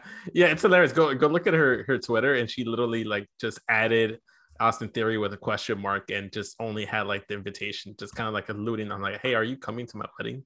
I thought it was hilarious, hilarious. Um, uh, yeah. What are you swallowing? What else are you swallowing, Matt? Not a lot. Not a lot. Cameron Grimes dropping the replica title on GYV's foot was funny. I I'm missed good with it. that. I Like, got no Grimes this week. that was fine. That was funny. I'll swallow that. Uh Ciampa and Holland had a good match. It's just I so you remember back when you were part of Smacked Raw and you and RN had a show where you guys covered NXT and I came on and you guys were talking about how great Johnny Gargano is and I was talking about how great Ciampa was and how I thought Ciampa was NXT and you guys thought Johnny Gargano was NXT and we came to the agree to disagree thing where it was two against one Mhm. but I still felt like I won. You remember that? Yeah. Okay. I don't like this version of Tommaso Ciampa. This is not the Tommaso Ciampa that I was talking about. Um, this is not main event Ciampa, and I don't kind of like him in the role that they have him in. I want you can't come out to no one will survive and not be this. I need the psycho killer back. Like I need that Ciampa back. That is my Ciampa. That's what I want. This almost feels like heel Stone Cold a little bit. Okay. I can see that. where he was hot, he was big, he was badass, and then they made a change to his character, and now it's like he's just kind of there. Like, don't get me wrong, Stone Cold was even heel Stone Cold was always the focal point. He was never just kind of there, but now Ciampa, he's on every show, but he's just kind of there. He should be in these stories He's- in a more prominent role, and I, I don't give two fucks about Thatcher. So him building Mhm. Thatcher does nothing for me. He's kind of like in this weird, awkward, going through the motions Randy Orton stage of his NXT career. I can see that. Yeah. because Randy Orton, when he's on, is fucking fantastic. But when he's going through the motions, he's going through the motions, like and he's just kind of there, and that's exactly who Ciampa is right now for NXT. He's their Randy Orton in terms of character in ring stuff, in terms of uh, filling the role for that brand. Uh, honestly, I don't care about Ciampa whatsoever. I stopped caring about Ciampa since he turned babyface. I last time I cared was his feud with Johnny Gargano. That Now, was see, the la- last. I was no, all ch- no, when when he Adam showed Cole. up, uh, when he showed up uh, on SmackDown, was the last time that I cared about. Leading up to that build to Survivor Series was the last time I cared about Ciampa. Okay. I was I don't remember if his feud with Undisputed Era was before or after that. The last time I cared about him on NXT was his feud with Adam Cole, where he was taking out all of the Undisputed Era members. He had the Oh, table. I was so anti Ciampa during that. I yeah, but so you were a fucking Undisputed Era mark. That's why you were a UE mark. That's why. Fair enough, fair enough. But Yeah. I don't know. I feel like Gargano is proving to me that he's the more versatile guy between the the former. I will. Agree, I will agree with that. Johnny Gargano has a lot of value, and I have grown to see a lot of value. But I also don't see Johnny Gargano as the John Cena of NXT. Um, he is very versatile Okay. and easily utilized and slotted in in a lot of places. He's Uh, a Daniel but- Bryan of NXT. Mm, maybe I don't know that he had the the groundswell that Daniel Bryan had, but For the NXT crowd, yeah, like that man was probably the most over baby face in NXT history since Bayley and Sami Zayn. maybe. Um, I, I, I'll give you Daniel Bryan. Um, I wouldn't make him the face of NXT though. I don't know. Ciampa's Honestly, at this face of point- NXT either. He's not, and that's what I'm saying. Like, I don't know who the face of NXT is right now, but it's neither of those guys. Fair enough. Um, spits, Matt. What you spitting? Okay. Um, I'm gonna spit the Mandy Rose match just because it was an awkward finish and it Mhm. didn't last very long. I was actually kind of looking forward to seeing what Mandy Rose could do down in NXT with the time that she took off. I was hoping we were gonna see a different version of Mandy Rose. Um, and her getting kicked in the face, getting covered up with the towel, like you said, possibly really injured. So like Yeah, kind of hard to spit if she was injured, and that's why they stopped it. It was just it was awkward and kind of took me out of the show. It was a rough way to start the show. it was not the best way to start off NXT. I will say that. I I can't recall where I saw it initially, but there's this YouTube channel like uh Pro Wrestling Unlimited or whatever. They just regurgitate like the news, and just sometimes I need like a quick like three minute video and just give me the bullet points. And they just kind of ran that down, saying that she was injured in the Sar- Saray match, and that's that looks like exactly what happened. Or else I don't think they would have stopped the match. Hipster Kyle and Duke Hudson spitting that because I don't give a fuck about either of those guys. Uh, Duke Hudson, there's something about him that reminds me of Wade Barrett, and I fuck with Wade Barrett, but I don't care enough about Duke Hudson. Yeah, but Uh, he doesn't have the accent, and that was a lot of Wade Barrett's charm. So he's like Wade, Wade Barrett without the charm. Yeah, exactly. Uh, what else you spend? Uh, Imperium versus Maverick and generic Paul because I don't know what the fuck this dude out there was in the boxing shorts and the taped fists, or why Drake Maverick grabbed this bum out of everyone in the fucking NXT locker room to team up against. But it was a waste of my goddamn time. And I don't need to be reminded of Jake or Logan Paul on NXT. I have to deal with that shit on SmackDown. I don't need it on NXT. Uh, thankfully, I missed the match. It was not part of the Hulu version, but that is going to lead me into my spits. And there was no Cameron Grimes, so I missed the whole Cameron Grimes stuff. It was not included on the Hulu version of NXT. And just why the fuck was there no hit roll or legado? They debuted a new female member of Legado del Fantasma last week, and all of a sudden, nada. Like we don't get shit. We don't get no follow up. Not even Well, like Santos did show up during Carmelo Hayes' interview, but there was nothing between the two groups, no promos, no interaction between the two groups. So I agree with you. And that's part of why I'm spitting NXT this week for the first time in a long time, is Mhm. because your top your top acts, which are Samoa Joe, Samoa Joe came out, did an interview, but it was not really any like it was a Samoa Joe He interview. didn't really say nothing of- anything. yeah, it was nothing of consequence. Uh, Raquel Gonzalez beats uh, Jessi Kamea for shits and giggles. Like, uh, I'm also spitting that match because I don't care about Jessica Maya and I don't care about Giant Gonzalez at all. It was just kind of there, like but no why? Dakota Kai, no interaction with Kay Lee Ray. Kay Lee Ray does an interview. Ember, like all of your top stars weren't really doing anything on this episode. The reason I Yeah. tune into NXT, and we didn't get a good women's match. We had Raquel versus Jessi, which was fine, but it wasn't good. And Saray and Mandy ended fucking weird. So, like, all of the reasons I tuned into NXT, they didn't give me on NXT this week. honestly, it, it it's more or less kind of like what I like. I observe, uh, observed and I saw of NXT. It felt like a transition. Like these next two, this this episode and next week's episode, I feel like are transitional episodes, and we're not going to get into the swing of things until that September September uh, 14th episode. I feel like everything's Which means I'm like spitting next week too, because if it's like this week, I'm not. Yeah, because even Samoa Joe didn't even know because the premise of his promo was like, oh, who's next? Someone step up. Like it sounds like Joe doesn't know who's next because it doesn't seem like NXT themselves know who's next for Joe because they don't know what direction they want to go with. It should be fucking Pete Dunne. That's what everyone wants to see. Samoa Joe, Pete Dunne. You've been building Dunne. it. But it's kind of Unless- hard because I want the title on Pete Dunne. And I don't, but if they do the match, I don't want Pete Dunne to take the L, but I also don't want Samoa Joe. Pete Dunne has an so- entire faction. Ridge Holland, Danny Burch, Oni Lorcan. If Pete Dunne beats Samoa Joe through that faction, then you get Samoa Joe, who may align himself with Tommaso Ciampa, and whoever else is feuding with maybe MSK. And those four, you know, Joe chasing the ch- title, trying to get it back with Pete Dunne as champion as a heel faction.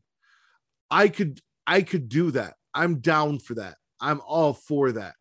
Thatcher's out. I would enjoy a badass psycho killer Tommaso Ciampa and Samoa Joe in a temporary uneasy alliance for a little while because that Yeah. could be fun with them killing people and breaking shit. Like, Yeah, it, it just it kind of feels like a soft reset that NXT is doing right now, and you can see it. fired, fired, not on TV anymore, fired, contract expired, Free agent. called up, fired, called up, uh, released or NXT Japan. NXT Superhero. Japan. This. uh, The only people that are still in NXT that are on this cup Roderick Strong, Kyle Kyle O'Reilly, O'Reilly Johnny Gargano, and and Candice. Ciampa, Ciampa, yeah. So DIY, Less than Candice half the cup. LeRae, and and half of Undisputed Era. Correct. And not the good half. Well, they were a good half when they were in Undisputed Era. No, they weren't. But I Kyle always like. But I Kyle O'Reilly like and Roderick Strong were good in Undisputed Era as a group. Roderick Strong is a great technician who has a lot of talent. As the guy that's he's the workhorse. He's going to carry the match. He's going to make you look good. He's going to do a great job. He is not the guy that's going to win the championship. Kyle O'Reilly has never. so he's Dean. Malenko. Yeah, he's basically the Dean Malenko of the group. Yeah. If if this was the uh what the, The fuck do they Radicals? call them? Yeah, the radicals, Radicals. he'd be Dean Malenko. Adam Cole would be Eddie. Would Kyle be Chris? No, I'm gonna give Bobby Fish Chris, and I'm gonna give because Chris didn't have a lot of personality, but there was just something about him he kind of liked. Bobby Fish doesn't have a lot of personality, but he's got the mustache, and there's just something about him I like better than Kyle O'Reilly. He just Kyle O'Reilly gives is me like this Saturn. cool uncle vibe, and that's what I Kyle love O'Reilly's about his. Perry Saturn. That's that's that's Give him a fucking mop and make him entertaining. That's fucking rough, man. I don't get. I've never cared about Kyle O'Reilly. There was a very small instance that they made me care about Kyle O'Reilly, and then they made him a fucking hipster, and now I don't give two shits about him. And I didn't give a shit about him the entire time he was in the undisputed era. He was always just that guy that was to me Bobby Fish's tag team partner or Roderick Strong's tag team partner. The way I saw it is I kind of saw him as like the dude with the potential to break out if all things went together. Never. I saw him as the cool air guitar guy. Uh The cool then- air guitar guy.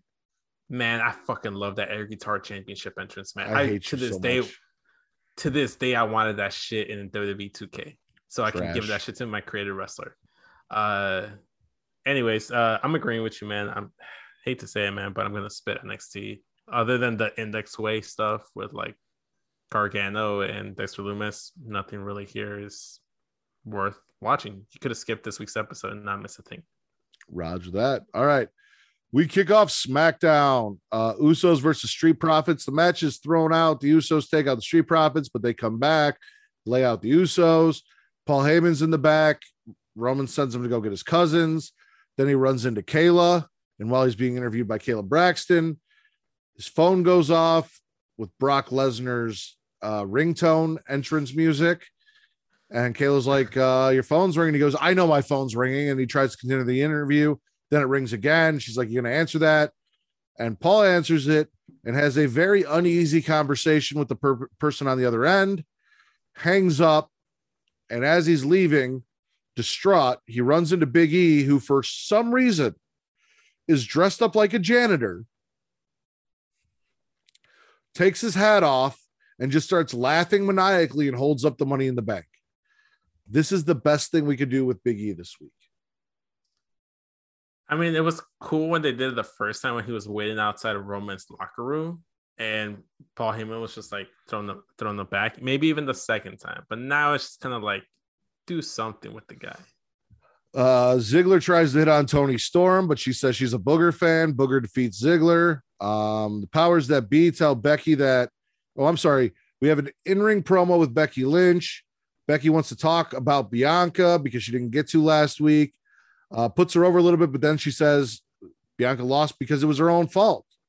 She wasn't ready. She wasn't ready. She should have been ready. I'm a veteran. I know how to do this. I know how to play the game. I didn't forget. Um, Bianca comes out. Doesn't look like Becky really likes the response that Bianca got from the fans. Bianca lays down a challenge, says Roman's putting a settle on the line tonight. Why don't you? And Becky says, nah. Becky is a fucking heel. She is. And the backstage segment with uh, with her and Deville uh just kind of proved it where she just kind of like was like disgusted or like what's what's the word I'm looking for? Like disapproved of Sonya Deville saying that the match is going to happen Extreme Rules and they're going to do the contract signing next week. It's almost like she walked away like upset that she's not getting her way. Like she just kind of wants to like walk around being champ and not have to do shit. Well, the powers what? of B tell Becky the match is going to be at Extreme Rules. Mm-hmm. There's going to be a contract signing in Madison Square Garden. Um, then we get Cesaro defeating Seth via DQ. Seth destroys Cesaro with the chair, and then Edge eventually, after allowing Cesaro to be beat mercilessly, shows up and runs off Seth. Um, this is Seth's new beginning to be more like Edge. Uh, Roman strategizes with the Usos. Paul then comes in and informs Roman. Uh, bad news Brock's going to be at Madison Square Garden. And then Roman starts asking questions, and Paul's like, Well, I don't know. Maybe, you know, Fox is popular in Saskatchewan. He's like, How do you know Brock's in Saskatchewan? He's like, I don't. Maybe, maybe he's in Minneapolis. He goes, How do you not, or how do you know that Brock, Brock's not here tonight? And then Roman got paranoid. And Paul mm-hmm. does not know what the fuck to do with himself right now. Um, I like that he's like, we have a, a Brock Lesnar problem. It's like you have a Brock Lesnar problem. Yeah. like like that whole I'm gonna smash was... him just like I'm gonna smash Finn Balor in my own time. Did you uh, did you see Jizzy tweets like I want Roman to smash me next after he's done yeah. with Finn? yeah. Uh, we got a KO show uh, featuring Happy Corbin and special guest Logan Paul. Logan and KO go on about uh or they go back and forth. They're about to go at it. Logan Paul is ready to fight. KO takes off his shit. Corbin cheap shots KO and then choke slams him. Carmella photo shoot lives back behind her watching it happen and is not very impressed at all with what she is seeing. It was kind of weird. Uh, Sami defeats Dominic Mysterio. During the match, Rey comes out to check on Dom, and Dom's like, I got this. He did not have it. Uh, he did not have it at all. Um, Sonya blows off Naomi again. Patterns here, people. There are patterns yep. here, people. And then the Usos jump Finn before the match. Then Street Profits run them off, and Roman defeats Finn Balor in a Universal title match. And then there is a sound and some red lights that may be alluding something I've been asking for for a very long time. Do not fucking cock tease me, WWE. Give me what give me what I want. Give me what I want. Cue the Batista. Give it to me. Give me what I want. Give it. Spit into the mic. Yep. Stutter a little bit while you say it. What uh what are we swallowing from SmackDown? Uh, first thing I want to swallow is obviously the Becky promo where she came out. I loved all the points that Becky made, even the little, th- little subtle thing about her coming out saying, "Oh, they didn't. There was no you deserve it chant," and then her getting the crowd to chant "You deserve it." Lackluster kinda, chant "You deserve it." Like that, that was, was, not the whole crowd. That was not. It, it was. It was not the whole crowd but that's why I liked about it. It kind of felt like a little condescending of Becky. It's like she's yeah. like you're getting those vibes, right? And I liked her whole points about saying, "Hey, they needed a big, a big name after like uh after Sasha had to bow out last minute. I stepped up. I was ready to go. It's not my fault you weren't ready to go. That was your mistake. Like, don't sit here and cry about like how I beat you in like 26 seconds when like you just didn't, you just weren't ready. So it's something like that. I Everything about points. that promo was heel Every bit. Everything about it was heel. And then I loved Bianca coming out and she did not fold. It wasn't like a Roman Reigns where he kind of folded to John Cena in their first interaction back in the day. It she literally felt like she was on par in the Becky Lynch level in the in the promo department as well. She fucking held her own. Like she threw in her like a whole like shtick about the EST, like the greatest, the fastest, the strongest, and she gave her fucking fantastic. She fucking like knocked it out of the park. And Becky for two weeks in a row ducking Bianca, fucking great, fucking great, and I love it. And then even like the whole interaction in the, in the back with Sonya and her not wanting. It's like, oh, she'll have her match, but when I'm ready, when the man wants, you know. But it, it was all great. It was all great. 100%. Can't swallow it enough. Um, also want to go ahead and swallow the the what you call it. Uh, why am I trying to blank? Uh, the whole like Roman Paul Heyman's interaction. Uh, Paul Heyman getting a call from Brock Lesnar and Brock Lesnar's theme song being his ringtone was hilarious. I got a kick out of that. The match itself between Roman and Finn was really good. Even even the pre-match beatdown by the Usos, I thought was a good way to protect Finn in a loss. And then even like the low blow kick out was a perfect way to also protect Finn. And the little tease at the end where Roman's just like, what the fuck was that? Like we all know what the fuck that means. And that just lets me know that WWE has some big plans for Finn. And hopefully that means that this is foreshadowing of the demon being the one to take the universal title off of Roman. Do you what? know how bad I want that to be a thing? You look like you desperately want it to be. I've thing. been asking almost for as Demon much Finn as I want Balor. Ortega to be the title.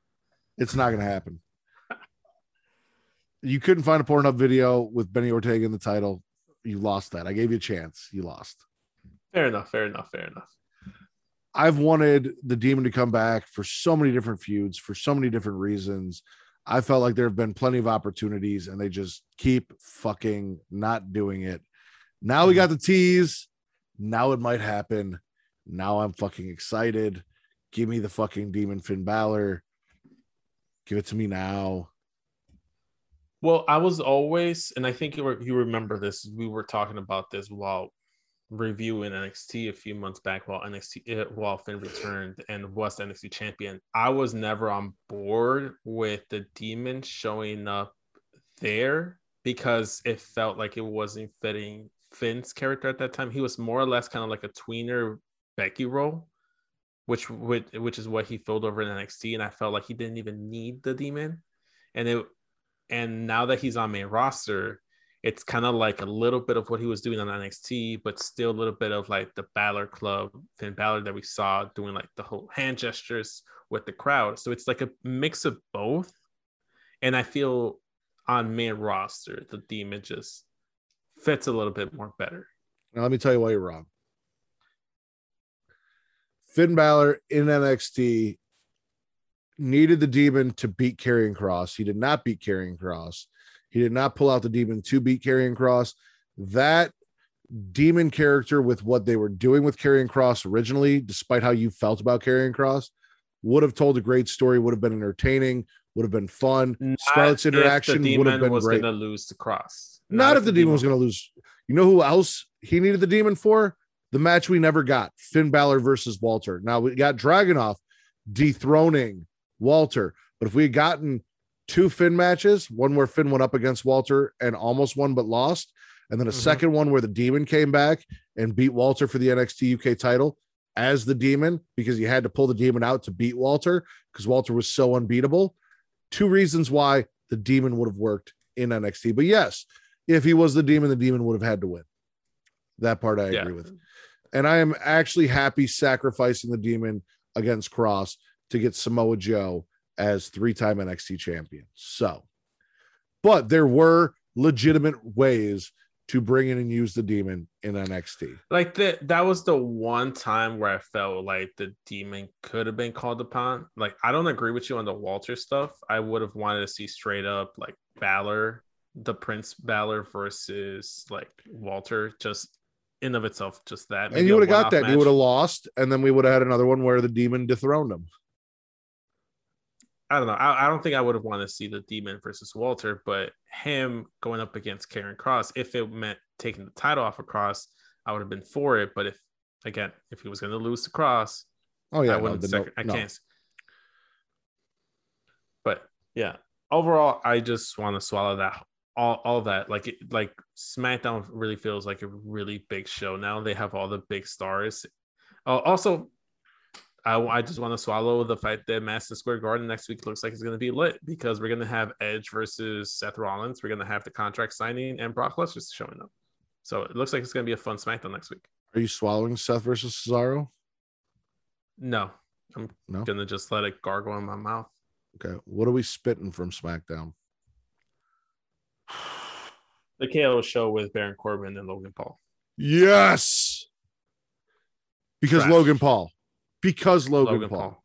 Like, a, I Because don't Logan need Paul. an I don't need more matches between Kevin Owens and Baron Corbin, even though he went from bum ass Corbin to happy Corbin. We've seen it. We've seen it. We've seen it. I definitely don't want to see Logan Paul wrestle in WWE. This is not a bad bunny situation. I don't give a fuck about this guy. I not as Why a, do we keep bringing him over? Like he's shown up on Raw and SmackDown's like no one gives a fuck about. I want to know who in WWE knows about Logan Paul and thought this was a good idea and gives a shit about him. That's what I want to know. Fucking dumb. And this isn't like Heat where like, oh, he's such a dickhead. I hate him. Like he wanted to be liked, but just as a person, he's a piece of shit. And no Yes. one wanted to see him wrestle or be in WWE. I definitely don't want to see him, you know, m- do what he's doing in boxing and have another fixed paid fight in. WWE. Mm-hmm. For real. Yeah.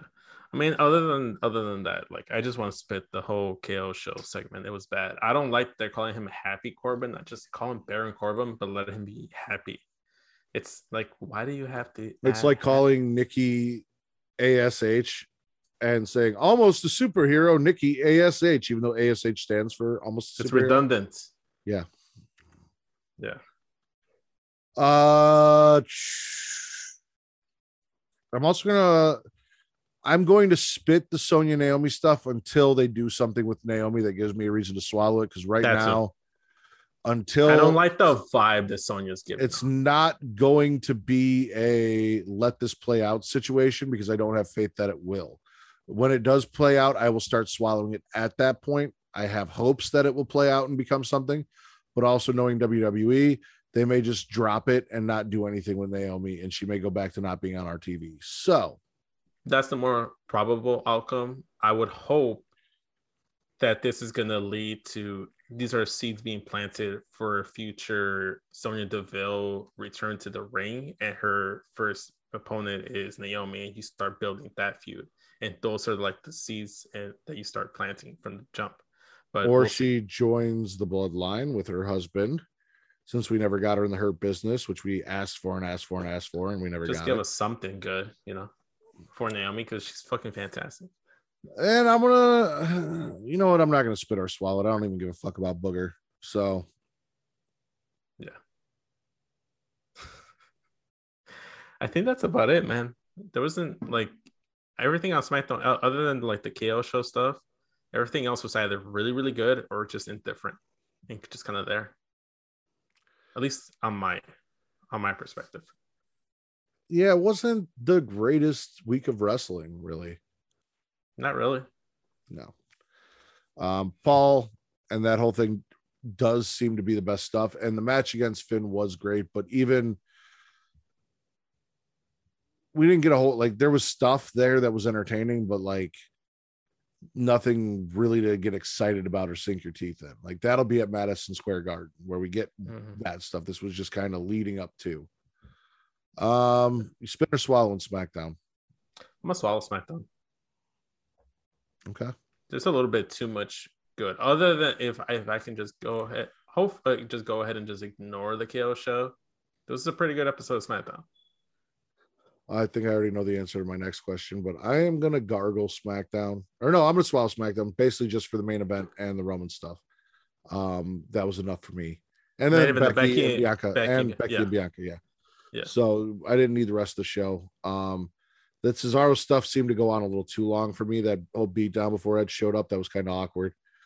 Um, maybe maybe Edge was in the in the job. Maybe he was taking the shit, and he's like, "Oh fuck, I need to make a run." in," And he's out here just like rushing. That's maybe that's why he took so long, or maybe he was new in favorite? catering. Wait, wait, who's your new favorite porn star? Sheila Ortega. Maybe he was in the John rubbing one out to some Sheila Ortega porn. I would be too. I wouldn't be in a hurry to save Cesaro. you know. He was watching Dynamite. He was on Twitter. He saw Benny Ortega and he went down the same buddy hole we did on this episode. He's like, oh shit, who's Sheila Ortega? And then just at that moment it hit him, he had to pop, he had to bust his nut, pop one off, zip up, and then go out there when he realized what was happening. Like he just kind of happened to walk by a monitor afterwards. He's like, oh shit. It'd be like that sometimes. Yeah. It'd be like that sometimes. What was your favorite show of the week? SmackDown. Maybe it has to do with the fact that I was able to actually watch it live. Uh, uh, all the shows, it was the only one I was able to sit down and actually consume it and not watch the Hulu version or watch clips of. But even still, SmackDown just gave me more stuff to be excited about. And I'm gonna go with Ra- Uh, I'm gonna go with Rampage, which you didn't get to watch. Mhm. Um, but unlike normal, I am not gonna say that I get two votes and Vince gets one, and Rampage is the best show of the week. What I am Right. gonna do is say Vince went SmackDown, I went Rampage, and let our listeners. Um, I believe at one point I was calling them our hand jobbers or hand jobbies. Um, hand jobbers and hand jobbies, I think is what you were saying. yes uh let you guys tell us what you guys thought was the best show hit us up on twitter at scs vince hit me up if you've listened to the show do it in the youtube comments come over to facebook wherever you listen to follow or watch us let us know what your favorite show of the week was and we'll see if maybe we can come to a consensus smackdown rampage or maybe you guys like something else better let us know Yeah, definitely. but also rampage is the best show of the week as per the smack and raw podcast of course. Of course. Had to sneak that one in there, didn't you, Matt? I have no idea what you're talking about. Sure, sure, sure, All sure, right, Vince. So why don't you tell everyone where you've been for two weeks, why you've been absent, and truant, why you've been truant? well, I just been busy uh dropping new episodes to Straight Talk podcast. Uh we did a brand new Kobe podcast. We did uh eight Kobe Bryant what ifs throughout his career. I had Justin from Get Your Podcast on there because we had such a great time doing our Bulls banter episode. Both are still very topical. I encourage you guys to go check it out using my link tree, which will be in my bio on Twitter and Instagram at SCS Vince for both. Linktree slash SCS Vince where you can find all the stuff. Um, but yeah, also encourage you to check out uh, the show's Instagram page at Smack and Raw Pod because we also post stuff there and we want to get the follower count over there up as well. But mostly, I've just been like out there just being monogamous with someone else, Matt. Since I With can't be monogamous else? with, well, Another- since I can't be monogamous with you, Are you cheating on me with another podcaster? I would never. You better not. I would never. You better not. I can't confirm nor deny that. If I find out you're doing another wrestling podcast as a co-host and not as a guest host, we're gonna have issues. What if I'm hosting it myself? You're hosting another wrestling podcast besides being on the show. Well, Straight Talk is a variety of podcasts. I talk basketball. It's not a wrestling podcast. You talk mostly basketball and entertainment, and maybe do a wrestling draft, but it is not a straight up wrestling podcast. I'm actually gonna have uh, a, wrestling drafts a- a that never get heard because you realize that you did so bad in them and you lost that you can't release them to the public. My draft was pretty good. My my my team. You know, we're not gonna go into it. We're You not gonna go into it because we're gonna have a we're gonna have a part two to that, like a You, redo. you realize like my entire roster is gone now. Like I'm completely fucked. It's okay. We'll just redo this every year, and we'll just see how Like, fun. all that's left is Alexa Bliss. That's all I've got left. Alexa and Dexter is my entire roster now. Jesus, Jesus. Because again, But another reason to spit raw. No fucking Keith Lee, just gone again. no Alexa Bliss either. no Alexa Bliss. That was kind of weird to me. Yeah. And no Miz. like the week after the heel turn, like, and there's no Miz and Morrison. That was just weird. It is officially midnight in the Midwest. Do you know what that means, Vince? What does that mean? means exactly one year ago today, at what will be 7 p.m., which was a Friday, my daughter was born. Oh, that's correct, Matt. Congratulations. Today is my daughter's officially now. Today is my daughter's first birthday. Uh, she was born September 4th, and because she is fucking awesome, came out just before the start of SmackDown. So I was able to put SmackDown on in the delivery room as they were cleaning her up and handling stuff with my wife. Right. Uh, I was able to watch SmackDown and catch the entire show as I held my daughter for the first time one year ago today. It's almost like she knew. She oh, yeah, knew. she's like, can't fuck up Daddy SmackDown. I also didn't do the podcast that week, so uh, for obvious reasons. For yeah. obvious reasons. I felt like I could have done it from you know the hospital, but I mean, you could have pulled a Justin and like done it like in the middle of your car ride to to uh to wherever the fuck you were going. Yeah, yeah. But I want to wish my daughter a very happy first birthday. We got a lot of plans for her tomorrow, so I'm looking forward to that. Also, you guys can find me on Twitter at Matt Ridder. That's at M-A-T-T-R-I-D-D-E-R. Also, Facebook.com slash group slash smack and raw. Linktree, Linktree slash Smack and Raw, or Linktree slash Creation World. What is Creation World? Creation World is the banner under which the Smack and Raw podcast exists. It has other great podcasts, such as The Creation Conversation, Return to Wrestling, which should have a new episode dropping very, very soon. Travis and I are mm-hmm. going to get ready to record the next episode, probably this weekend.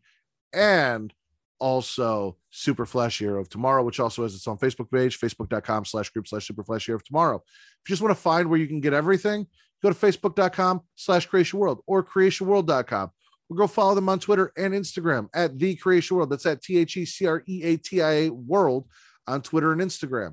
There's also a Twitter for the Smack and Raw pod itself that still only has about 200 followers because none of you people listen to me and go over there and do what I ask you to anyway. But that yeah. shares one with an Instagram that Vince is going to talk about as he plugs his socials. Yes. So, like I said, it's it's the same handle at Smacking the Raw Pod on both Instagram and Twitter. We're trying to build the both of those accounts. So please, Matt runs the Twitter one, I run the Instagram one. So if you want to go ahead and interact me a little bit with me a little bit more, go ahead and check that out. I'll, maybe we'll do the polls there. I don't know. We're trying to find some stuff to build up the audience, but we're, we're getting some stuff there. And then whenever Matt makes some funny memes, I throw them on the Instagram as well. Uh, and like I said earlier, a few minutes ago, just follow me on all social media at SCS Vince. When's that LP dropping? Uh, you know what? Whenever we find out what was in that lockbox in Vince McMahon's uh, closet. What do you mean? Whenever we find out what was in that lockbox in Vince McMahon's office? whenever we find out who threw the pie at Kevin Owens' face. That's fucked up, Vince. that's fucked up. You know why that's fucked up? Why? Because we've got an album cover and we've got a track list. If I can find the track list. Uh, Daddy's Home, New Show Who Dis, Straight Talk, living the gimmick, mid at best. A six star pick, which is a remix of Five Star Chick featuring Yo Gotti. Uh, Pornhub Poppy, Sweet Home Chicago featuring Chief Keef and Lupe Fiasco. Viva La Raza. And yeah. then featuring the entire cafeteria, Gang Bang All Day, the title track from your debut album, Gang Bang All Day. Don't forget the bonus track on the deluxe version of the album, Only Vince which has its own single cover. Well, the deluxe album, just like OnlyFans, probably never coming out. Fair enough. Fair enough. You do though, though OnlyFans did retract their statement on uh so we can still make Vince's OnlyFans happen. I can still come over and record you having sex with whoever you are being monogamous with, or if you guys break up, whoever you just have over on the casting couch. Maybe your landlord, if you know you're running low on rent money. No, I'm just no, saying. Never that. Vince, Never that.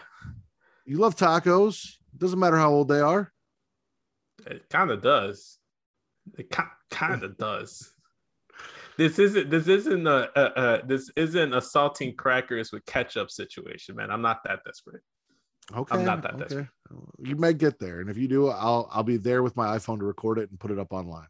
Just I'd saying. rather live in my car. Anyways, I think that's the show, Matt. Anything else Okay. you want to add? You want to you, you want to close it out there? You good? uh, for the word Matt Ridder and the cafeteria. I am the Pornhub Poppy, Daddy Delgado. This has been the Smack and Raw podcast, and we are the number one wrestling podcast on Pornhub. That was terrible. For Pornhub Poppy Vince Delgado. Wow, you, am. re- you really, you really had to sit there and just like be quiet. I Let me wanted to let you you're- try and get it out. I don't like it. So for the Pornhub Poppy Vince Delgado, I am the predictions champion, the Warden Matt Ridder. We are smacking it raw, and we are still the number one wrestling podcast on Pornhub. Go check out Sheila Ortega. Later, y'all.